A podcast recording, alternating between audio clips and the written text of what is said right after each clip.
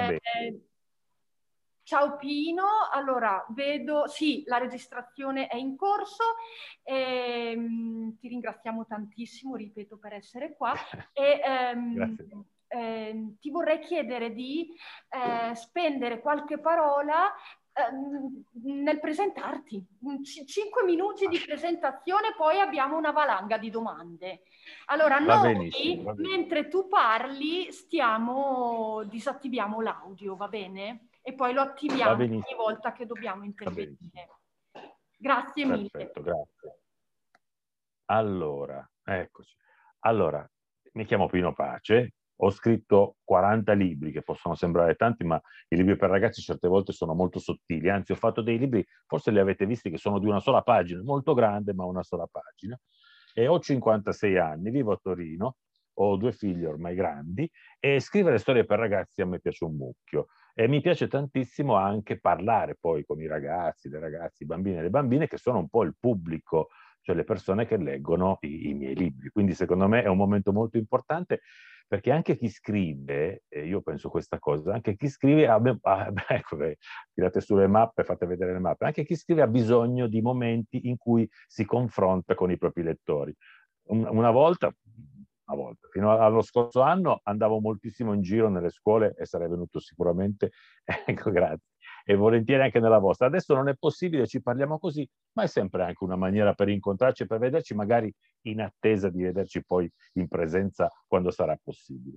Basta, io direi che la presentazione è così, parlate anche voi, perché sennò se parlo soltanto io poi ci annoiamo tutti quanti. E infatti noi non vediamo ora. Allora, noi abbiamo proprio una tabella di marcia con le domande. Allora, eccoci. Allora, io direi è il momento di Federico che si avvicina e ti fa la prima domanda. Vieni Federico. Vieni. Va benissimo.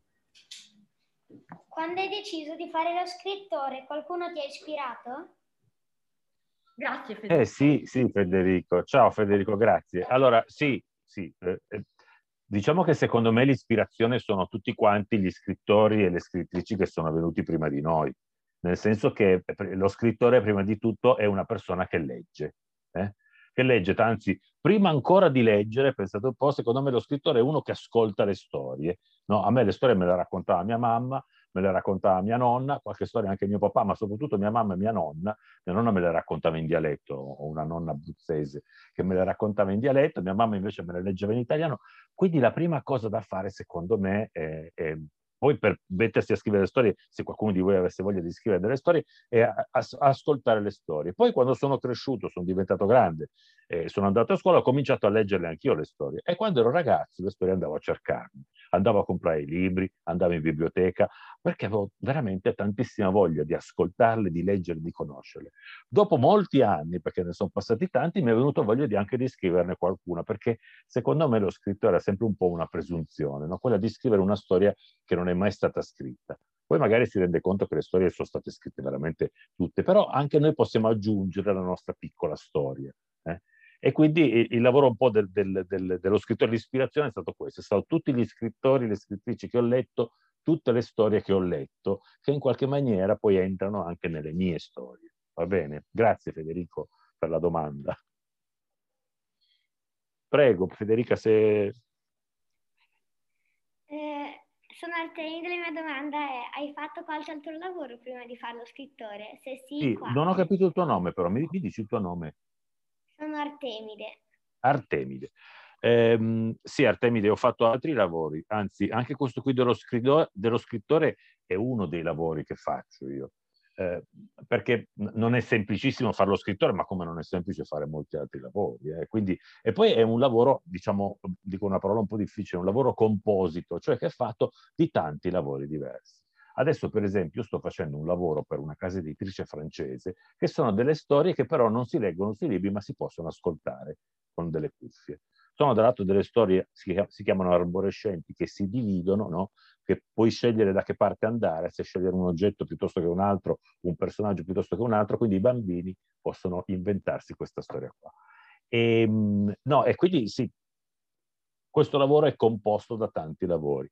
E in più, prima di fare questo lavoro io ho fatto altro, ma ho fatto tanti lavori, ho fatto il giornalaio, ho fatto l'impiegato, lavoravo in un ente pubblico, la regione Piemonte. Però diciamo questa passione per la scrittura e la lettura ce l'avevo anche allora, e in qualche maniera mi ha accompagnato sempre in tutti quanti gli altri lavori che ho fatto, perché mentre lavoravo io comunque non finivo mai di scrivere. Secondo me, non lo so, anche tu Artemide magari ti rendi conto se c'è qualcosa che ti piace fare e che faresti comunque, e faresti anche se fai magari altre attività poi per vivere, per mantenere. Quindi sì, facevo altri lavori, ne ho fatti altri, e ti dico, ancora adesso a fare lo scrittore faccio anche molti altri lavori, sempre che riguardano la scrittura. Però. Grazie Artemide per la domanda. Grazie. Prego. Ciao, sono Anna. Ciao. E la mia domanda è: perché hai deciso di fare lo scrittore per bambini? Perché? Sì, me lo domandano in tanti, perché mi piace alla fine. Io ho cominciato a scrivere la prima storia, l'ho scritto per mia figlia che adesso ormai è grande, ha 25 anni, quindi immagina, è già una donna che vive per i fatti suoi. Però ho iniziato a scrivere un po' per lei, la prima storia che ho scritto l'ho scritta per lei. Ma così perché avevo in mente questa storia e ho trovato la maniera per metterla giù, per scriverla, per poi raccontargliela. Lei era ancora molto piccola, poi gliel'avrei raccontata. Per caso questa storia è diventata un libro, perché l'ho mandata a un signore che avevo conosciuto all'epoca, che lavorava in una casa editrice. La casa editrice è uno di questi posti, questa fabbrica dove si fanno i libri. Gliel'ho mandato e lui mi ha detto: questa storia è interessante, te la pubblicano. E per diventare un lavoro ci è voluto un po' di tempo. Però diciamo che quella lì è stata la prima. E poi anche adesso, ogni volta che mi viene in mente una storia, un pezzo di storia, una frase, un'immagine, che in qualche maniera può ispirarmi una storia, penso sempre alla maniera di raccontarla a dei bambini e delle bambine. Quindi ci sono storie che possono essere raccontate a bambini di 6 anni, altre storie. Tu quanti anni hai, Anna?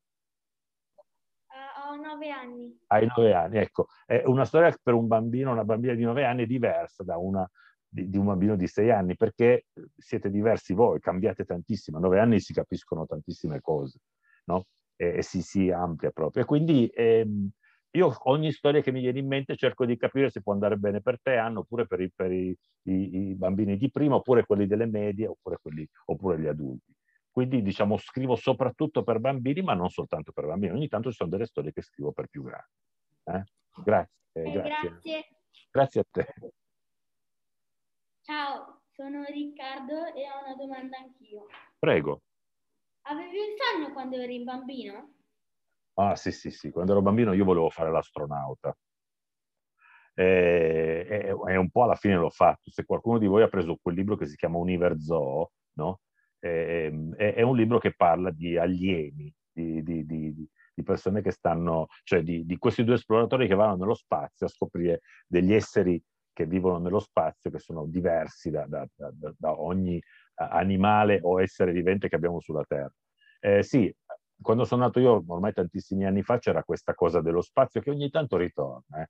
Se avete sentito, qualche giorno fa c'è stata questa sonda spaziale che è atterrata su Marte e ci ha fatto vedere questi filmati, queste fotografie di Marte, del pianeta rosso, no? Un pianeta, a quanto ne sappiamo noi, disabitato, deserto, no? Un posto un po' triste, molto freddo. Però lo spazio è pieno di corpi celesti, di pianeti, di stelle. Non lo so, a me è sempre piaciuto. Quando eravamo bambini ci dicevamo che saremmo andati anche noi nello spazio, poi alla fine ci siamo dovuti un po' accontentare di spazi più ristretti, però ecco, quello avrei voluto fare.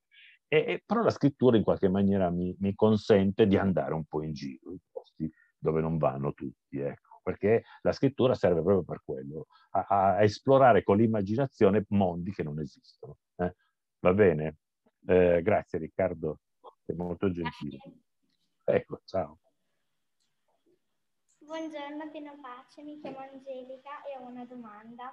Da piccolo volevo fare uno scrittore? Che ha risposto? Volevo fare l'astronauta. Sì. Ah no, va bene, sì, in qualche maniera ho già risposto. Hai un'altra domanda di riserva? No.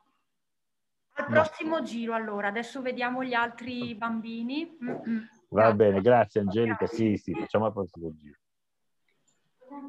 Ciao, sono Giulia e ho una domanda per te. Prego. Cosa ti piace dell'essere uno scrittore? Allora, dell'essere uno scrittore mi piace... guarda, Secondo me, Giulia, ci sono due fasi, cioè due momenti. Quando ti viene l'idea, dici, ah, è bellissima questa idea, no? È un'idea meravigliosa. Che è la parte, diciamo, più che ti agita, quella che ti fa contento, ecco. Poi invece c'è tutta quanto una parte in cui ti devi mettere lì a scrivere, a riscrivere. Uno dei lavori dello scrittore è quello di, non tanto di scrivere, quanto di riscrivere, correggere, guardare, vedere se funziona, eccetera. E quella è una parte un po' noiosa. Poi naturalmente ci sono dei lavori molto più noiosi e molto meno divertenti dello scrittore, però quella lì è una parte un pochino più noiosa della riscrittura. E invece questa cosa qui dell'idea che ti viene è una parte molto, così, molto piacevole. Poi però, quando poi hai lavorato, hai fatto tutto quanto il libro, c'è anche il momento in cui il libro è finito. Devi sapere, Giulia, che a un libro non ci lavora soltanto una persona. Per esempio c'è un'altra persona che ci lavora quasi sempre nei libri per bambini e per ragazzi, che è l'illustratore o l'illustratrice del libro, no? Quello che deve fare i disegni, ecco.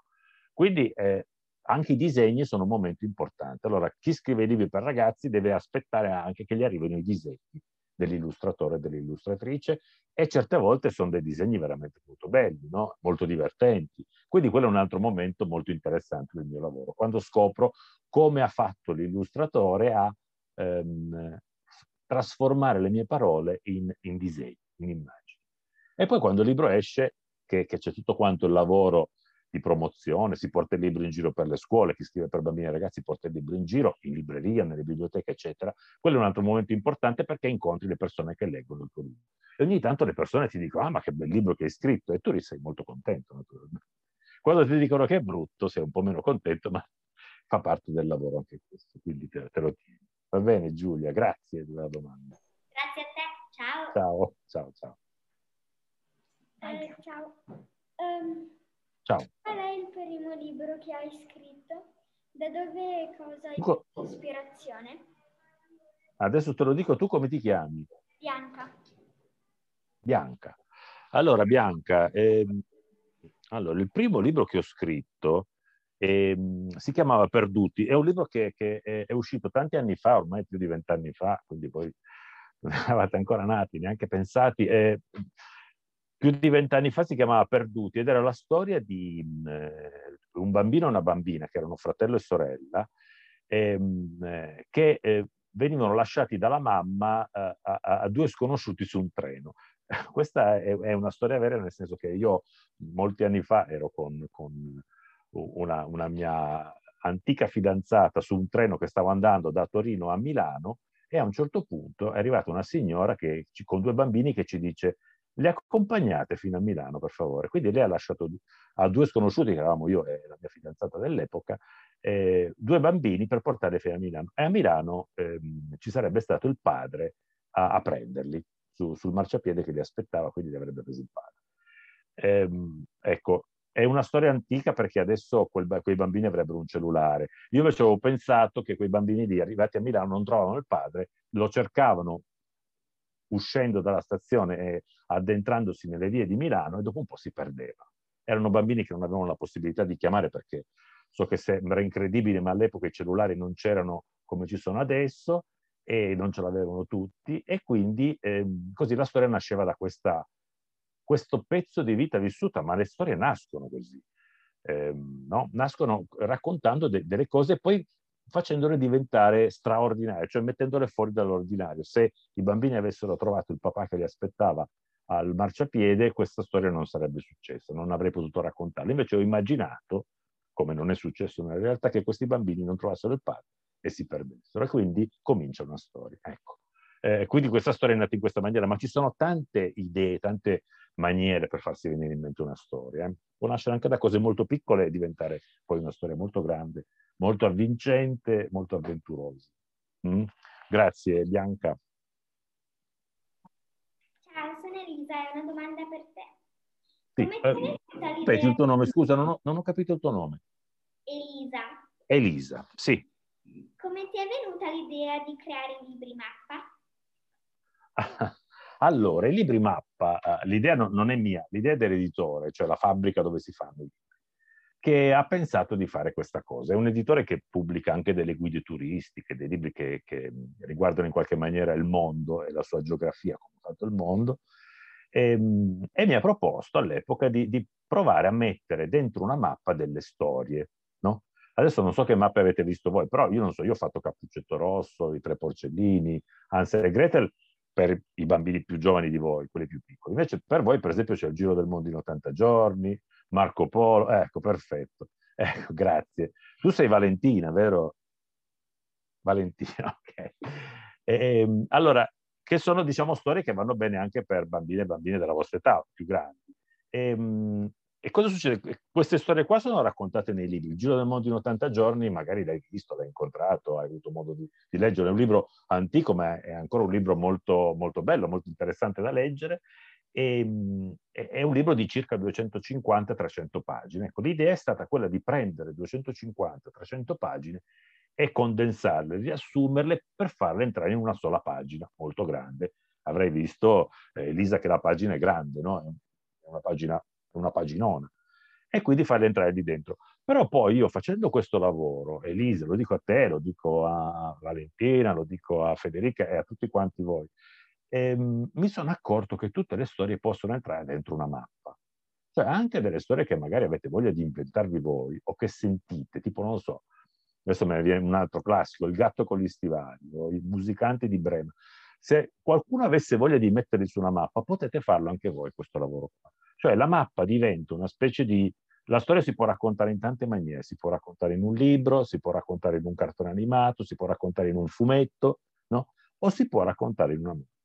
Ecco, anche se vi venisse in mente di raccontare una storia, potete fare una mappa. Se vi venisse in mente di raccontare un viaggio che fate voi, che può essere molto distante o molto vicino, lo potete mettere su una mappa. C'è un sistema per farlo queste cose, però secondo me con l'aiuto delle vostre insegnanti lo potreste dedurre, cioè ci potreste arrivare su come fare questa cosa qua. Ecco, io adesso non voglio fare discorsi troppo complicati, è una specie di supporto, è come se fosse, abbiamo a disposizione una grande pagina dove possiamo mettere dei testi, dei disegni per metterci tutte le storie che vogliamo, le storie dentro una mappa. Ecco, è per quello che ho fatto questo progetto, e questo progetto mi è piaciuto tantissimo. Io... Peccato che adesso sia un po' fermato, però a me piacerebbe tantissimo continuare a farlo, perché ci sono tante cose che si possono fare su di me. E spero di non aver detto cose troppo complicate. No, no, no, sei molto chiaro. Bene, bene. No, vabbè, poi vedo che le ragazze e i ragazzi sono molto in gamba, per cui mi lancio anch'io in cose un pochino più ardite. Allora, chi sei tu? Forse... Io sono Bianca. Bianca, allora c'eravamo già detti, ti avevo già visto, infatti, che se hai la mascherina ti avevo riconosciuta. Dimmi Bianca. Qual è il libro e la mappa di cui sei più fiero? Oh, il libro e la mappa di cui sei più fiero. Beh, allora, per esempio a me la mappa di Marco Polo piace moltissimo. Anche perché poi ci ho fatto un altro libro su Marco Polo, che è un albo illustrato più grande, e sto facendo un altro lavoro su Marco Polo, perché Marco Polo è stato un esploratore, un mercante, un esploratore e anche un narratore. Poi si è fatto molto aiutare, perché c'era questo Rustico da Pisa che gli ha dato una bella mano per raccontare le sue avventure, anzi senza di lui non ci sarebbe stato questo libro e non ci sarebbe stata una storia veramente meravigliosa. E Marco Polo sicuramente. E poi un altro libro che si chiama Bestiacce, non so se ce l'avete voi, io ce l'ho qua, che è questo qua. Lo conoscete? Sì, lo conoscete, ecco. Bestiacce anche è un libro che a me piace molto, è un libro che noi speriamo possa diventare un cartone animato, sta in lavorazione presso uno studio di cartoni animati. È un libro che è continuato, perché sono tre libri alla fine. Questo qui degli animali mischiati che voi avete visto, poi quell'altro che vi dicevo che si chiama Universo e un altro che si chiama Picosauri, e quindi abbiamo fatto, dico un'altra parola difficile, una trilogia, abbiamo fatto questi tre romanzi di esplorazione di questi due personaggi che esplorano il nostro mondo, che è un mondo un pochino diverso, esplorano lo spazio e tornano indietro nel tempo a esplorare questa epoca preistorica che abbiamo chiamato lo Spergiurassico. Ecco, quindi diciamo che Questi sono alcuni lavori, ma poi per esempio, non so, c'è un altro romanzo che si chiama L'ultimo elefante, che racconta la storia di un ragazzo durante la guerra punica, che a me piace molto. Ma i libri sono un po' come i figli, non so come spiegarvelo meglio. Cioè si vuole bene a tutti quanti i propri libri. Poi magari qualcuno ha avuto più fortuna, qualcuno è andato meglio, qualcuno siamo più legati per dei motivi, ma anche agli altri siamo legati poi per altri motivi. Per cui, ecco, a me i miei libri piacciono anche perché ci ho lavorato tanto, ci ho messo impegno, e poi magari io spero che piacciono anche a voi. Ecco. Grazie, grazie Bianca. Ciao, sono Nicolò e la mia domanda è: quanto tempo ti serve per creare un libro mappa? Ah, guarda, un libro mappa. Allora, il tempo che serve uno è leggere il libro. E io lo leggo 2 volte. Il Giro del Mondo in 80 giorni l'ho letto 2 volte. L'avevo già letto prima da ragazzo, poi l'ho letto e l'ho riletto 2 volte per fare questo lavoro. E alla fine ci va due giornate, diciamo, per leggerlo. E poi però devi fare un riassunto di questo libro qua e poi dividere questo riassunto per scene, no? Dove si svolgono le cose. Vi faccio un esempio: Phileas Fogg e Passepartout partono da Londra, poi vanno in Francia, poi in Italia, da lì prendono un battello, attraversano il canale di Suez e vanno in India. Ecco, fatto. Allora devi descrivere: sono a Londra, sono in Francia, sono in Italia, sono in Egitto e arrivano fino a... Devi sapere esattamente dove si svolgono tutte quante queste scene qua. E poi le metti su una mappa, no? Con l'aiuto dell'illustratore, in questo caso era Paolo Domeniconi con cui abbiamo fatto il Giro del Mondo in 80 giorni, fai questo lavoro qua di suddivisione delle scene a seconda di dove si sviluppa. E questo che è un lavoro dove ci va qualche giorno per farlo, per cui in un mese, diciamo, puoi fare una mappa quella che esce poi in editoria. Se voi a fare una mappa ci mettereste sicuramente molto di meno. Questa qui deve essere molto curata per aspetti particolari, poi bisogna fare anche la parte dietro, per cui ci si mette, diciamo, un mese. Poi naturalmente magari ci si mette un po' di più perché il nostro lavoro è fare molti lavori contemporaneamente, quindi non è che lavoriamo tutti i giorni a un solo libro, lavoriamo ad alcuni libri durante tutto il mese. Va bene? Grazie. Sì. Ciao Pino Pace, ho una domanda. Ciao. Presentati Lorenzo. Okay. Sono Lorenzo Lupo Cardini e ho 9 anni. Va bene Lorenzo. Dimmi. Quanto ci metti normalmente a fare un libro? Sì, questo è un altro discorso, non lo so, nel senso che ci sono dei libri in cui ci si mette molto, molto tempo. Un libro come L'ultimo elefante, che questo romanzo storico è abbastanza... ci ho messo anni, ma perché poi facevo... Ecco, bravo, cioè, ce n'è una copia di... Perché facevo molto altro. Vedete che sono dei libri molto differenti tra di loro, nel senso L'ultimo elefante è un libro per esempio senza illustrazioni, no? Quindi è soltanto un libro che è stato scritto e le illustrazioni in qualche maniera ve le dovete immaginare voi con l'immaginazione. Questa è una cosa che funziona molto bene, non vi dovete spaventare. Quindi quel libro ci ho messo tanto, ma perché? Perché scrivevo un pezzo, poi lo lasciavo, poi lo riprendevo, ma magari passavano 6 mesi, un anno prima che lo riprendessi. Poi a un certo punto su quel libro in particolare, per fortuna l'ho fatto leggere a un'amica che fa anche la scrittrice, che mi ha detto: guarda che questo libro è pronto, devi mandarlo dall'editore. E io sono stato ad ascoltarla e l'ho mandata all'editore e infatti poi il libro è uscito. E quindi certe volte non è facile da dire quanto tempo ci va per scrivere un libro.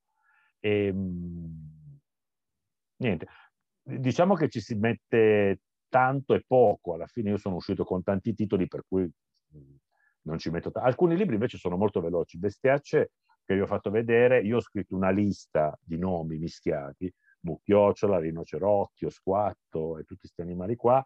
L'ho mandata a Giorgio Sommacal, che è la persona che ha fatto i disegni. Lui mi ha mandato un disegno, io ho mandato disegno e testo all'editore, che mi ha detto facciamolo subito. E poi ci siamo messi lì e nel giro di 15 giorni l'abbiamo fatto, perché volevo uscire immediatamente. Ed è un libro che è uscito ormai 10 anni fa, ma che continua a essere ristampato, è uscito in Cina, in diversi paesi, per cui ecco, non c'è un tempo unico. Ogni libro è un po' una storia a sé. Va bene? Grazie Lorenzo. A chi tocca? Ciao, sono Carmen e la mia domanda è sempre la stessa persona che disegna i tuoi libri? Allora, Carmen, no, non è sempre la stessa persona che disegna i miei libri, ma questa cosa a me piace molto, nel senso che allora, con Giorgio, con cui ho fatto per esempio Bestiacce, Universo, Prospero e l'esagelato, ho fatto la mappa di Alice nel Paese delle Meraviglie, ci ho fatto 8 libri, oltre a essere un bravissimo illustratore, disegnatore, fumettista, è anche un amico, e quindi lavoriamo spesso insieme, certe volte facciamo dei progetti anche insieme. Con Allegra Agliardi, con cui ho fatto Marco Polo, per esempio, stiamo facendo altri 2 lavori in questo momento. Però molte volte non decidiamo noi chi sarà l'illustratore del nostro libro. Ecco, quindi ce lo impone qualche volta, ce lo propone la casa editrice, di solito ce lo propone. Nel senso, ti dice: ho pensato di farlo illustrare da questa persona, sei d'accordo? E noi di solito diciamo sì. Però dicevo che questa parte qui è interessante perché non sai mai che cosa farà l'illustratore del tuo libro, no? Prova a immaginare di leggere un testo, tu devi decidere che cosa raccontare di questo testo, come lo racconti, chi metti in primo piano, chi fai vedere, chi non fai vedere. Ecco, c'è tutta quanta una serie, per cui è molto interessante questa cosa qui dell'illustratore. È un pezzo molto delicato e certe volte anche il successo del libro, ci sono degli illustratori secondo me che ti piacciono e altri invece che magari ti piacciono meno. E la stessa cosa succede anche all'autore, a chi scrive il libro. Va bene? Grazie Carmen, ciao. Ciao, io mi chiamo Ciao e ho 9 anni. Sì, non ho capito il tuo nome, scusami. Chloe. Chloe, ho detto bene? Dimmi. Chloe. Va bene, Chloe. La domanda è: abbiamo letto che hai studiato a Bologna e è stata l'università di Bologna a chiamarti lì o hai deciso tu di andarci? No, sì.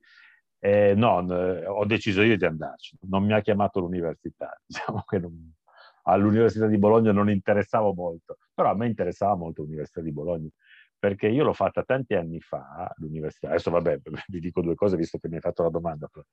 E c'era una facoltà che si chiamava DAMS, dove si faceva arte, musica e spettacolo, e a me piaceva moltissimo perché a Torino, dove vivevo, dove abitavo, non c'era questa cosa.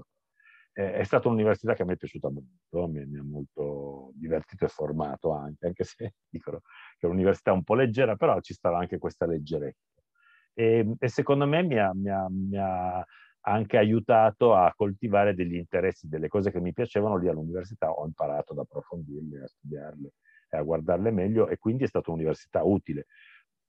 Se qualcuno di voi avesse in mente di scrivere libri o di fare illustratrice, sappiate che l'università non è indispensabile, cioè non è che serve, non c'è un corso di laurea per fare gli scrittori, quantomeno in Italia. Ecco, per esempio in America ci sono delle cose delle facoltà universitarie che ti indirizzano verso il lavoro dello scrittore, o dei corsi comunque all'interno dell'università. Qua ce ne sono molti di meno, però ce ne sono. Quindi l'università non serve. È chiaro che invece serve, vi dicevo prima, leggere e scrivere molto, quindi l'università ci aiuta in qualche maniera a conoscere le cose, a leggere, a avere una preparazione. Ma anche una persona laureata in matematica o in ingegneria o che ne so, in giurisprudenza può diventare uno scrittore, non devi avere una laurea in lettere, questo no, devi leggere, questo senz'altro. Grazie per la domanda, Fiore. Prego. Ciao, mi chiamo Matilde e vorrei chiederti una domanda. Sì. Qual è il libro più lungo che hai scritto e il più corto? Allora, i più corti ci possiamo mettere le mappe, secondo me, che sono quelle più corte, però anche lì sono dei riassunti in pratica, se vogliamo proprio banalizzare. I più lunghi sono 2, L'ultimo elefante e uno, questa storia di lo schiavo che divenne re, non so se l'avete visto, se l'avete preso, se l'avete incontrato, che questa storia tratta da una storia vera. È una storia che io ho sentito molti anni fa quando ero per lavoro, sono andato a Enna, che è questa città che si trova nel cuore della Sicilia, e mentre facevamo una passeggiata vedo la statua di un personaggio che era un uomo a torso nudo che aveva delle catene ai polsi. Allora ho chiesto: ma chi è questo personaggio qua? E mi hanno detto: questo è Euno, è uno schiavo che nel secondo secolo a.C. si è liberato dai Romani e ha tenuto la Sicilia, ha combattuto contro i Romani, ha tenuto la Sicilia per 5 anni libera, e soprattutto ha liberato tutti quanti gli schiavi che c'erano all'epoca sotto Roma. Ecco, io ci ho scritto un romanzo storico che va bene per i ragazzi, secondo me potreste leggerlo anche voi, magari poi domandando qualcosa non troppo chiara ai vostri genitori, agli insegnanti, chi volete voi, però è un libro che possiamo leggere tutti, ed è forse una delle cose più lunghe che ho scritto. A me non piace scrivere tantissimo, anche se adesso sto facendo una cosa più lunga, però diciamo è un po' il discorso che facevo prima sul fatto che mi piace scrivere per bambini e ragazzi, quindi le storie mi vengono sempre un po' brevi. Però c'entra poco, ci sono storie brevi molto belle, storie lunghe molto belle, storie brevi molto noiose, storie lunghe molto noiose. Secondo me l'importante è che le storie siano belle, quello che possiamo fare noi, che riusciamo a fare, che capiamo. Grazie per la domanda, Matilde, spero di averti risposto bene. Grazie a te, ciao. Ciao, ciao. Ciao, sono Sofì. Sofì? Sì, ho una domanda da fare. Qual è il tuo libro preferito scritto dagli altri scrittori? Ah, Sofì, che domanda delicata che mi fai. Adesso, mamma mia, ce ne ho tantissimi preferiti, non so dirti che cosa. Guarda, adesso ti posso dire un libro che mi viene in mente, che è un libro di Sebastiano Vassalli, che è uno scrittore italiano contemporaneo, che si chiama Un infinito numero. Mi è piaciuto molto perché racconta una storia di Etruschi. Avete presente gli Etruschi? Però è una storia di persone così che vivono. Ma è uno dei libri che mi viene in mente adesso. Ce ne sono naturalmente tantissimi che mi hanno accompagnato già da quando ero ragazzino fino a oggi, e veramente fare i titoli e dire gli autori sarebbe riduttivo. Anche in questo caso i libri ti possono piacere per dei motivi molto differenti fra loro. Alcuni libri ti possono piacere perché ti emozionano, altri invece perché ti sono difficili, te li devi un po' conquistare, no? Altri perché ti fanno divertire tantissimo. Ecco, quindi anche i libri sono differenti l'uno con l'altro, e per scoprirli bisogna assaggiarli, bisogna mettersi lì, provare a leggerli, e secondo me... ognuno di noi ha un libro che lo sta aspettando da qualche parte, ecco, che sta aspettando proprio noi, e quel libro lì ci dirà delle cose che a noi piacciono, delle cose che sentiamo ma non riusciamo a dire così bene, e quindi quel libro ci parla. Ecco, Sofì, quindi di libri ne ho tanti che non ti saprei neanche dire tutti quanti. Grazie per la domanda. Prego, prego. Sono Ruggero e la mia domanda è: qual è il libro che ritieni migliore, che hai scritto che ritieni migliore? Dei miei? Yes. Ok, sì. Ruggero ti chiami, ho capito bene? Sì. Ok, allora Ruggero, ma non lo so, anche qui io non vorrei essere troppo generico nelle mie risposte, troppo vago. Ti piacciono per motivi diversi. Però adesso, vabbè, visto che ho fatto un giro dei miei libri, che voi ho visto che in qualche maniera l'avete incontrato, ne ho deciso un altro che non ho detto finora. Un altro libro che ho scritto io è questo qua, che si chiama Appunti di viaggio. L'arte di fermare i ricordi. Ed è un manuale, questo, non è una storia, è un manuale, su come fare il carnet dei voyage e le mappe come quella che avete visto. Cioè, qui sopra c'è scritto come fare a fare una mappa come quelle che avete visto di Marco Polo, Viaggio al centro della Terra, eccetera. Questo libro io sono molto affezionato perché è un libro che nasce un po' da una ricerca che ho fatto e che è durata e dura tuttora da parecchio tempo, no? Quindi diciamo non è un libro di storie, ma è un libro su alcune maniere di raccontare le storie. Ecco, a me piace raccontare anche queste cose quando parlo con le classi, con i bambini. mi piace anche di provare a suggerirvi le maniere di raccontare delle storie, perché secondo me tutti quanti noi possiamo raccontare delle storie. Anzi, io vi invito a farlo, fatelo, vi prego fatelo. Non è che bisogna essere scrittori per forza. Io sono scritto sulla carta d'identità scrittore, ma è un caso. Tutti possiamo scrivere, tutti siamo in grado di farlo perché andiamo a scuola, impariamo a leggere e scrivere, e quindi vi invito a farlo. Su questo libro qua, una parte del mio lavoro è quello di trovare delle maniere che vi siano congeniali, cioè che in qualche maniera siano facili per voi da capire per scrivere le storie. E queste, in questo libro qua ci sono scritte alcune maniere. Fare un carnet de voyage o una mappa narrativa ci aiutano a raccontarvi una storia. Bene, quindi mi sembra di averti risposto. Grazie a te, Ruggero, grazie. Ciao. Ciao Pino, mi chiamo Alessandro e ho 9 anni. E la mia domanda è: ti aiuta qualcuno a fare i libri o fai tutto da solo? No, mi aiuta qualcuno, per fortuna, se no sarebbe veramente quella parte di lavoro noioso. Allora, diciamo che il lavoro dello scrittore è un lavoro solitario, alla fine si scrive da soli. Però abbiamo sempre un po' di persone a cui ci possiamo riferire, no? Io per esempio ho queste figlie a cui faccio leggere i miei libri, ho degli amici, delle amiche che sono buoni lettori, alcuni scrivono anche, altri no, però sono persone che leggono volentieri le cose, a cui do da leggere le mie cose prima che escano. Ogni tanto una parte del lavoro lo faccio fare a qualcuno, per esempio, no? Un lavoro di documentazione, altre cose, chiedo a qualcuno se gentilmente mi dà una mano. Quindi diciamo è un lavoro di collaborazione. La gran parte però del lavoro alla fine lo devo fare io. Ma è giusto così. Anche quando qualcuno legge il mio libro prima che esca, prima che sia pubblicato, e mi dice guarda secondo me questo funziona, questo non funziona, alla fine io devo decidere se è vero o non è vero. Se è vero o non è vero per me, magari non lo ragione loro, però io sono quello che firma il libro, quello che ci mette il nome, quindi devo decidere. L'ultima parola tocca a me.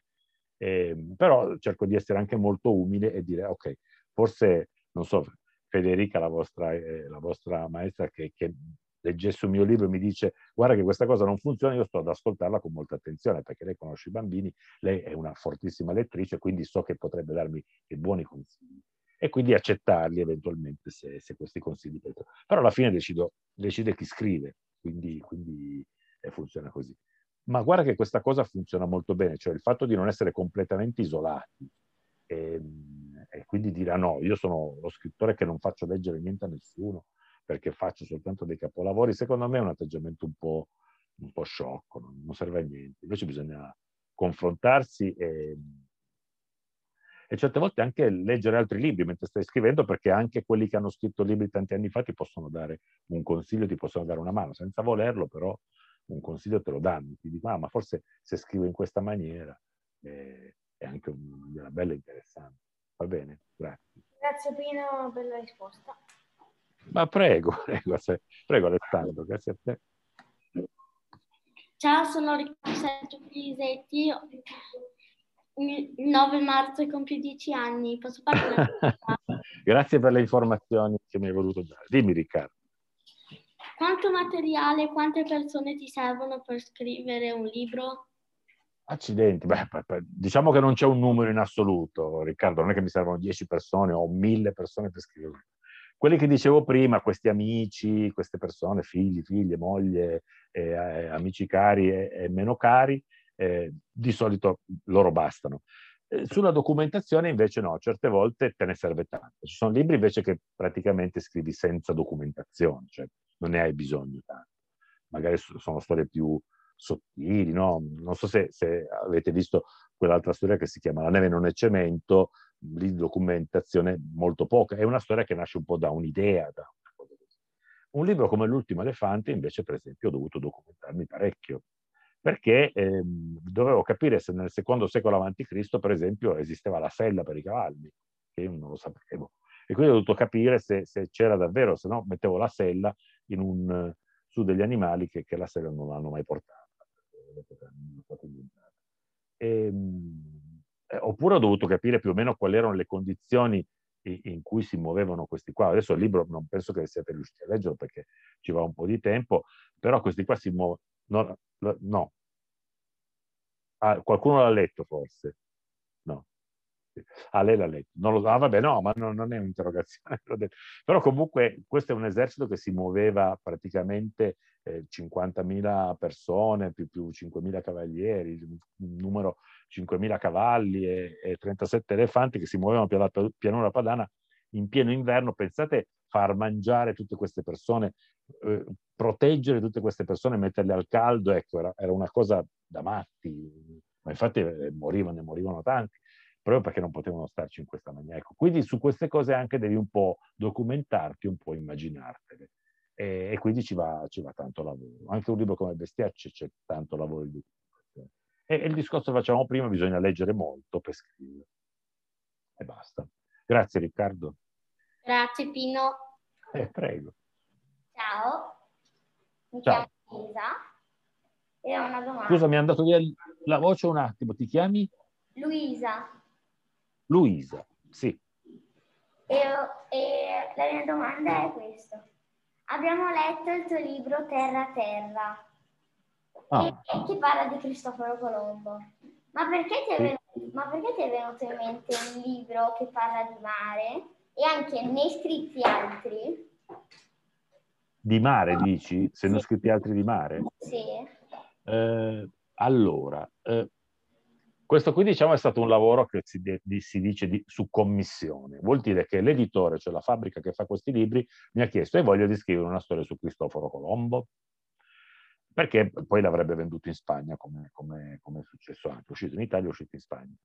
E io ho detto sì, certo. Allora sono andato a prendermi i diari di Cristoforo Colombo e alcuni libri che trattavano di Cristoforo Colombo, e mi sono messo a leggere, e poi ho fatto una storia molto sintetica, quella che avete letto voi, che si legge davvero in pochi minuti, no? Però diciamo ho dovuto leggere tantissimi libri per fare questa cosa qua. Le storie di mare sono storie molto interessanti. Io, se ti posso dire, non ne ho scritte abbastanza, ce ne sono alcune di mare. Per esempio Marco Polo è anche un po' una storia di mare, perché Marco Polo, per tornarsene a Venezia, poi va via mare, mentre l'andata è andato quasi esclusivamente via terra, no? Lungo la via della Seta. Al ritorno fa via mare, incontra i pirati, c'è una tempesta, e quindi torna a Venezia in barca su delle navi. No, le storie di mare sono molto interessanti, perché il mare significa l'avventura. Se tu ci pensi che Cristoforo Colombo è stato il primo degli occidentali, quantomeno, perché per esempio in Polinesia andavano molto più lontano e molto più veloci il mare già da qualche migliaio di anni, è stato il primo che ha avuto il coraggio di lasciare la costa africana, prima quella europea, poi quella africana, e andare verso quello che all'epoca si chiamava il mare tenebroso, che non si capiva se era un mare che magari finiva in un precipizio oppure blu. Lui invece immagina che questo mare potesse portarlo in Asia, e lui tutta la vita penserà che le terre che trova sono l'Asia, invece non sa che quelle terre lì sono i due continenti americani. Lui invece sono alcune isole, anzi forse ci arriva anche in Sud America, il continente americano, perché la terra che immagina Cristoforo Colombo è molto più piccola di quella che è in realtà. E in mezzo, tra lui e le Indie, c'è ancora un oceano. Ma queste storie qua si leggono e si capiscono molto bene guardando per esempio un mappa, piuttosto che dirle così, che risultano difficili. Io spero che vi sia piaciuta quella storia. Quella è una storia anche raccontata tante volte, una storia piena di luci e di ombre, perché Cristoforo Colombo è stato un personaggio ambiguo. A me piace molto di più Marco Polo. Però, diciamo, è una storia che mi è piaciuto raccontare, che è stata già raccontata tante. Grazie Luisa. Grazie. Allora, se maestra Valentina è d'accordo, facciamo l'ultima domanda e poi... Come volete voi. Abbiamo 5 minuti, quindi allora, possiamo ancora... Possiamo sfruttarli, va bene, grazie. Ma figurati. Ciao, sono Luca e la mia domanda è: ti è mai capitato di lasciare un libro incompiuto? Luca, ho capito bene il tuo nome? Luca, ok. Sì, come no Luca, capita abbastanza spesso, devo dire. Ma sai, non lo so, cioè i libri alla fine, lo dicevo un po' prima, no? Del fatto che si comincia a scriverli. E poi magari rimangono lì per un po' di tempo, per tanti. Quindi le idee che possiamo avere sono tante. Io ne ho avute tante, ma come molte altre persone. E alcune poi diventano libro, altre invece rimangono un po' incompiute, così a metà. Alcune proprio all'inizio e basta. Magari sono due righe, un'idea. Sì, ce ne sono tantissime. Secondo me però, diciamo, è un po' nell'ordine delle cose. Secondo me scrittori che hanno una sola idea non sono tanto bravi come scrittori, scusami se mi permetto, che hanno solo un'idea e fanno solo quella. Io ne ho conosciuti ogni tanto qualcuno che ha scritto un libro, no? e poi cerca in tutte le maniere di vendere questo libro, di piazzare questo libro, e magari non ci riesce. Secondo me invece bisogna provare tante cose. È un po' come quando mangi, che non mangi sempre la stessa cosa. Tu dici, vabbè, mi piace la pizza, mangio pizza a colazione, pranzo e cena, tutti i giorni, tutte le settimane, tutti i mesi, tutti gli anni. Non va tanto bene. Quindi assaggiare un po' le cose che possiamo fare, che siamo in grado di fare. Poi magari c'è quello che ci viene meglio, quello che ci viene peggio, e dobbiamo fare questo. Per cui, Luca, se tu hai voglia di scrivere, scrivi tanto, scrivi tutto quello che ti viene in mente, poi se c'è qualcosa davvero che ti interessa, secondo me si fa notare, ecco, esce fuori. Va bene? Grazie, grazie Luca, ciao. Ciao, sono ancora Bianca. Bianca. Bianche. Scusa, non ho sentito la domanda. Bianche, quindi sì. Io sono seconda. Dimmi Bianca.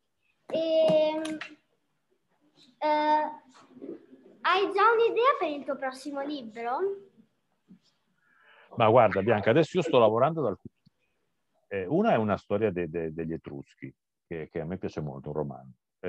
Sarà un romanzo storico tipo L'ultimo elefante, tipo Euno, lo schiavo che divenne re.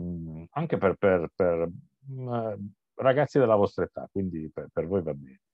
E racconta la storia di un guerriero etrusco, che poi l'Etruria è stata invasa e assorbita da Roma. Roma si è presa tutto quanto.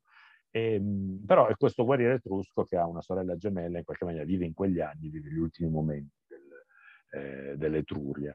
E poi sto facendo un libro invece sulla tua compagna, che non mi ricordo più chi era, forse non mi ricordo, che mi aveva chiesto del mare. Sto facendo un libro sulle rotte di mare, cioè sui viaggi, sull'andare per mare. Tutti gli esseri che vanno per mare. Quindi dalle balene ai salmoni, alle persone, le rotte che ci sono state di mare, e ci sono di nuovo quelli che in Polinesia andavano su queste bellissime barche, su questi catamarani elegantissimi, Cristoforo Colombo che attraversa l'oceano, Magellano che fa il giro del mondo, anzi non lo fa del tutto, quindi tutte quante le rotte del mare. Le storie di mare sono bellissime perché sono piene di avventure, di scoperte e si sa, ce ne sono tantissime storie di mare. Molte più storie di mare che storie di montagne, perché il mare è così, è un posto dove dobbiamo stare per forza, ma non possiamo stare perché se finiamo in acqua passiamo i guai, secondo me ci tira su prima o poi. Va bene, grazie. Grazie. Andiamo. Grazie a te. Ciao, mi chiamo Alex e c'è una domanda da farti. Dimmi Alex. Che emozioni provi quando scrivi libri? Ah, guarda, certe volte preferirei andare a farmi un giro in bicicletta piuttosto che stare davanti al computer a scrivere i libri. Però sì, diciamo, l'emozione c'è anche quando poi ti rendi conto che hai scritto una bella pagina, per esempio, no? Che quella giornata è stata una giornata fruttuosa, hai scritto delle cose interessanti, divertenti, emozionanti, certe volte. Io ci sono certi pezzi dei miei libri in cui mi emoziono ancora. Se leggerete L'ultimo elefante, quando... ve lo posso dire, faccio uno spoiler, il capo elefantiere muore, che ha insegnato tutto a combattere, ha insegnato la vita a Mesilea, che è il protagonista del romanzo, lui muore in battaglia, è un momento molto commovente, molto emozionante. Non lo so, io mi emoziono ancora a riviverlo, perché lì Mesilea si rende conto che la guerra è un po' una storia. E quindi questi sono i momenti belli, quando ti rendi conto che le cose che scrivi poi ti emozionano e che magari, chi lo sa, possono emozionare anche le persone che un giorno le leggeranno. Va bene? Prego Alex. Grazie a te. Va bene, direi che ci siamo, anche perché ci aspettano per il pranzo. No, come volete voi. Valentina, ma noi ci vediamo venerdì Vediamo anche venerdì, sì, con i ragazzi di Grade 6, esatto. Va benissimo, va benissimo. Grazie. Noi ringraziamo tanto. Grazie. Grazie a voi, avete fatto delle bellissime. Ciao, ciao. Grazie ciao, ciao, ciao. Ciao. Maestra Federica. Ciao, ciao. Ciao, ciao Federica, maestra, ciao, ciao Valentina. Grazie a voi, ci sentiamo. Vabbè, ti salutano anche i due bimbi online. È per il lockdown, esatto, ti salutano. Certo, certo, certo. Ciao Pino. Grazie Federica. Ciao. Sentiamoci quando vuoi, ci vediamo venerdì. Ciao, grazie. Ciao, ciao, ciao. Ciao. Grazie a voi, ciao.